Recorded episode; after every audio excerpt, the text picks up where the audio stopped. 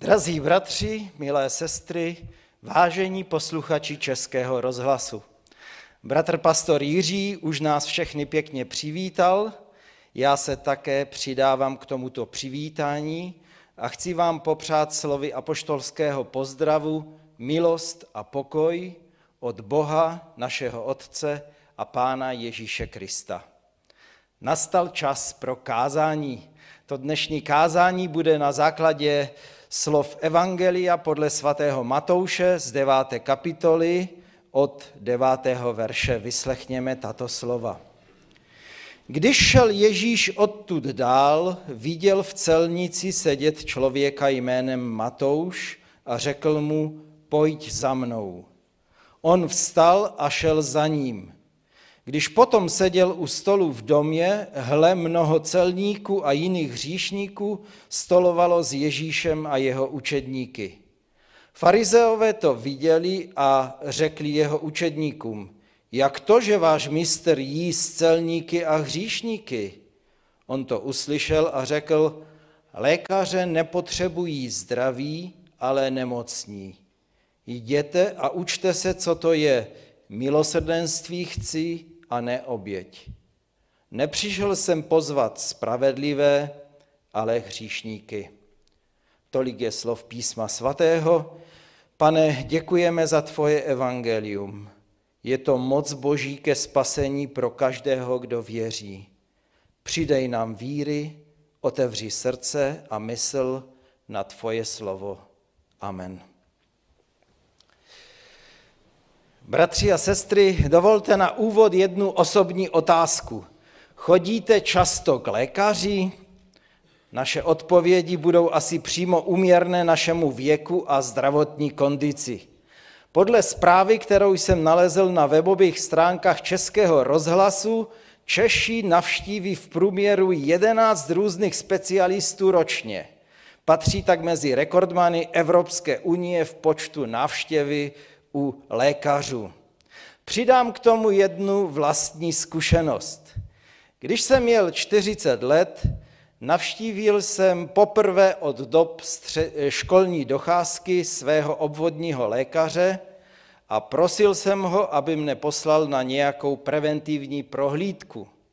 Řekl jsem mu, že se cítím zdravý, nemám žádné zdravotní potíže, ale rád bych se podrobil prohlídce. Můj lékař mi řekl, pane Tasko, vy jste zdraví? To je dobře, že jste zdraví. Být zdravý je normální. Nakonec mne však přece jen na tu prohlídku poslal. Lékaře nepotřebují zdraví, ale nemocní. Tato zásada platí univerzálně ve všech dobách, jako za dob Pána Ježíše, tak i dnes. Těm, kterým se daří dobře, mohou být všichni lékaři a nemocnice ukradeny. Ale když člověk pocítí na sobě dotek nemoci, choroby, bolesti, je rád, že může zavolat zdravotní pomoc nebo navštívit lékaře. Naše dnešní evangelium je o lékaři, který přišel zachraňovat nemocné a pomáhat jim. Ale bratři a sestry, začněme od počátku. Náš biblický text se skládá ze dvou scén. Je to příběh o dvou dějstvích. Pozadím první scény je celnice. A celnice to je místo, které se pomalu stává pro mladou generaci něčím zcela neznámým.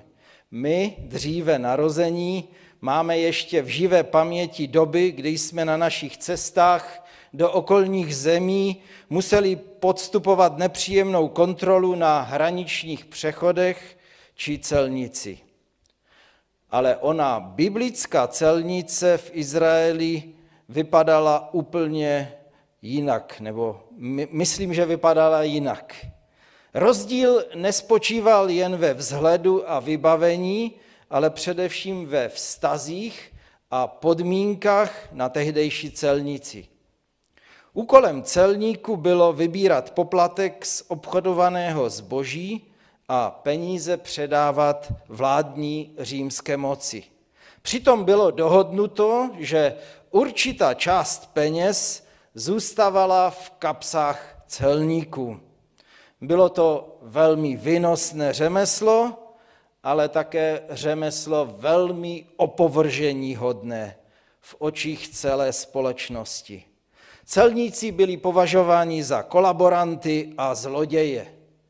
A mnozí z nich takovými také byli. Největšího pohrdání a opovržení se celníkům dostávalo od těch, kteří se považovali za pravověrné a zbožné, tedy od farizeů a zákonníků. A proto, když si pán Ježíš vybral svého učedníka právě mezi celníky a přímo v celnici, byla, bylo to pro farizeje ta největší provokace. Ježíš jednomu z těch celníků jednoduše řekl, pojď za mnou a on vstal a šel za ním. Jmenoval se Matouš. Toto aramejské jméno znamená totéž, co řecké Teodor, hebrejské Natanael nebo naše slovanské Bohdan. Význam jména je boží dar. Myslím, že je to celkem pěkné jméno. I mně se líbí, že mi rodiče vybrali takové jméno. Podle jiných evangelistů víme, že Matouš se dále jmenoval Lévi. Matouš tím, že uposlechl pozvání Ježíše, mnoho opustil a ztratil, ale ještě víc získal. Co tedy opustil a ztratil? Ztratil výnosné povolání, dobré příjmy, pohodlnou práci. Dnes bychom řekli, ztratil své životní jistoty, na kterých lidem moc záleží. A co získal? Získal nový život, novou orientaci. Získal naději pro svůj život a lásku. Zbavil se pocitu zavržení a pohrdání. Druhotně získal také vyšší vzdělání. Stal se pisatelem knihy, která změnila svět a je nejrozšířenější knihou na celém světě. Jeho jméno Matouš, Evangelium svatého Matouše, je už 2000 let skloňováno na celém světě. Především však získal věčný život. Získal mnohem víc, než ztratil. Bratři a sestry, drazí posluchači, a toto platí do dnešního dne. Rozhodnutím pro Krista, že ho budu následovat, že mu budu sloužit, člověk může mnoho ztratit, ale současně mnoho získává. Ztrácí možná některé kamarády, řekl bych ty, ty nepravé. Přichází o některé zážitky a zkušenosti, které mu ovšem nikdy nebudou chybět. Za dob minulých, když jsem byl mladý, měli mladí věřící lidé problém studovat na některých školách, na například právo nebo pedagogiku a vykonávat některé profese jako učitel, právník, lékař. Věřící nemohli zastávat vedoucí funkce v zaměstnání. I někteří moji věřící přátelé toto zažili na vlastní kůži. To jsou ztráty. I dnes jsou některé ztráty. Ale člověk získává mnohem víc, než ztrácí. A poštol Pavel napsal, to, co jsem ztratil, považuji za smetí v porovnání s tím, co jsem získal. Stojí za to něco ztratit, aby člověk získal to nejdůležitější, život věčný. Běda tomu, kdo pro peníze, rozkoše, kariéru ztrácí Krista a věčný život. Jan Hus to řekl podobně. Zlořečený je ten, kdo pro skývu chleba opustí pravdu. Bratři a sestry, druhá scéna našeho biblického příběhu se odehrává v domě. Není psáno ve kterém, ale zřejmě u Matouše. Celník pozval mistra do svého domu a s ním i jeho učedníky. A co je zajímavé, i své dřívější kamarády, celníky. To jsou velmi důležité skutečnosti, neboť zde vidíme za prvé, že člověk, který přijímá Pána Ježíše jako svého spasitele, svého mistra a průvodce, otvírá mu nejen své srdce, ale i svůj dům, i svoji peněženku, svůj kalendář. A nejen jemu, Pánu Bohu, ale i jeho učedníkům. Ale nedělá to z nějaké povinnosti, z nařízení, dělá to rád, ze srdce. A to druhé, co, na, co vidíme na této události, to je krásné, když člověk své vztahy s přáteli použije k tomu, aby i oni se mohli seznámit s pánem, aby přišli k Ježíši. Nemáme se přizpůsobovat světu, to však neznamená, že se máme izolovat od nevěřících lidí, od nevěřících přátel, příbuzných nebo sousedů. Naopak, i s našimi přáteli, kamarády můžeme sdílet svoji víru. Víra se přece netýká jen toho prostoru v okruhu deseti centimetrů kolem srdce. Týká se celého našeho života. A říct svědectví v rozhovoru je něco zcela přirozené. To pramení z naší vnitřní potřeby. A dalším krásným biblickým příkladem takového jednání je setník Cornelius, o kterém čteme v knize Skutků v desáté kapitole. Cornelius to byl setník, tedy vojenský důstojník, další takový státní zaměstnanec římského impéria. Ten, když se dozvěděl, že ho přijde navštívit apoštol Petr spolu s dalšími muži, aby mu řekli evangelium o Ježíši, tak svolal, bychom řekli, velké party do svého domu. Pozval všechny své příbuzné a nejbližší přátelé. Chtěl, aby i oni získali to, to nejdůležitější, to nejkrásnější. Moji drazí, v našem biblickém příběhu vidíme, jak pán Ježíš stoluje s celníky. Jí s nimi a pije, baví se, chová se naprosto přirozeně. To nebylo žádné náboženské zhromáždění, ale beseda u stolu a u jídla.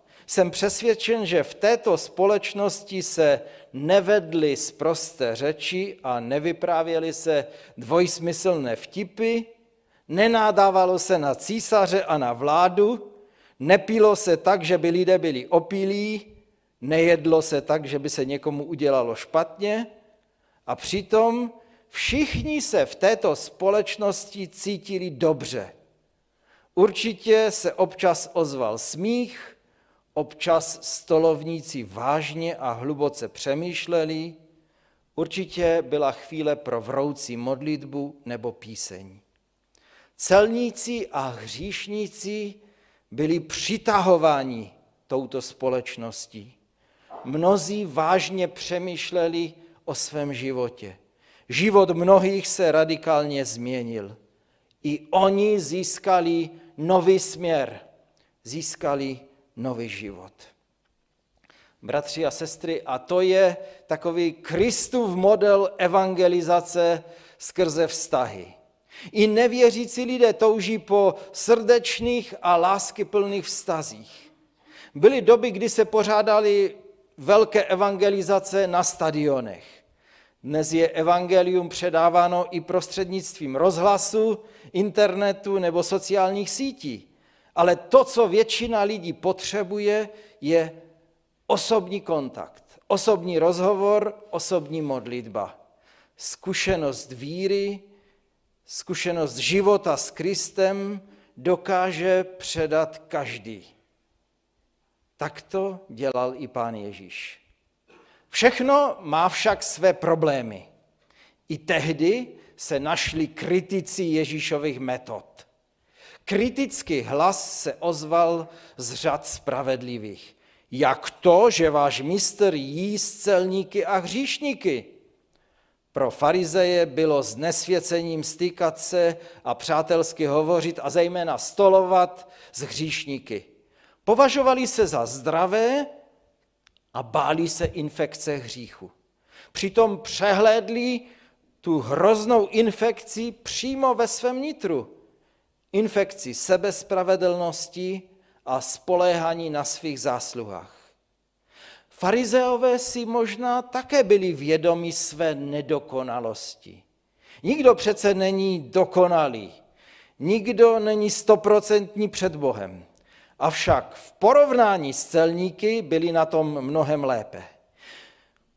Tak to vyjadřuje i onen farizeus z jiného příběhu o farizeovi a celníkovi ve své modlitbě. Bože, děkuji ti, že nejsem jako ostatní lidé, vyděrači, nepoctivci, cizoložníci, nebo i jako tento celník. Myslím, že i nám někdy udělá dobře, když se porovnáme s těmi, kteří jsou na tom hůř než my. Ale to je dost nešťastné. Silnou zbraní farizeů a zákonníků se stala kritika. Zabývali se především chybami a hříchy druhých místo jejich záchranou. Stali se z nich lékaři, které zajímají jen diagnoza a ne léčba nemocného. Žel, i my si uvědomujeme, že nebezpečí pokrytectví a zákonnictví hrozí věřícím v každé době.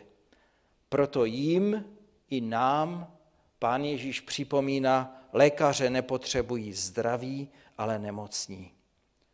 Bratři a sestry, jsme zde dnes proto, neboť si uvědomujeme, že i my toho nebeského lékaře potřebujeme. Nejsme nezávislí, soběstační, zdraví, kteří nic a nikoho nepotřebují. Jsme zde také proto, že nám je s Pánem Ježíšem dobře – a je nám dobře i s ostatními věřícími, kteří jsou našimi bratry a sestrami. S Ježíšem a jeho učedníky u jednoho stolu.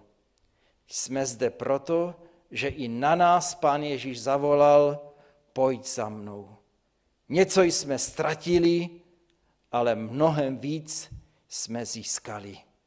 Díky za to, pánu. Amen. Pomodleme se. Pane Ježíši Kriste, nebeský lékaři, spasiteli duší, děkujeme ti za to, že jsi přišel do naší lidské bídy, aby s všem hříšníkům přinesl záchranu. Děkujeme ti za to, že se neštítil těch, kterými všichni pohrdali a zavrhovali nimi. Pane, tvé srdce je stejné i dnes vůči nám a všem lidem, Prosíme, pohledni na ty, kteří se cítí opovržení a odmítaní a dej mnohým poznat svoji lásku a přijetí. Dej i nám srdce plné milosrdenství vůči lidem kolem nás. Pohledni i na všechny, kteří ztratili naději ve svých životních problémech. Probuď v nich víru, aby tobě v modlitbě vydali své životy a svěřili ti své problémy. Veď nás svým svatým duchem po cestě víry, lásky a naděje. Amen.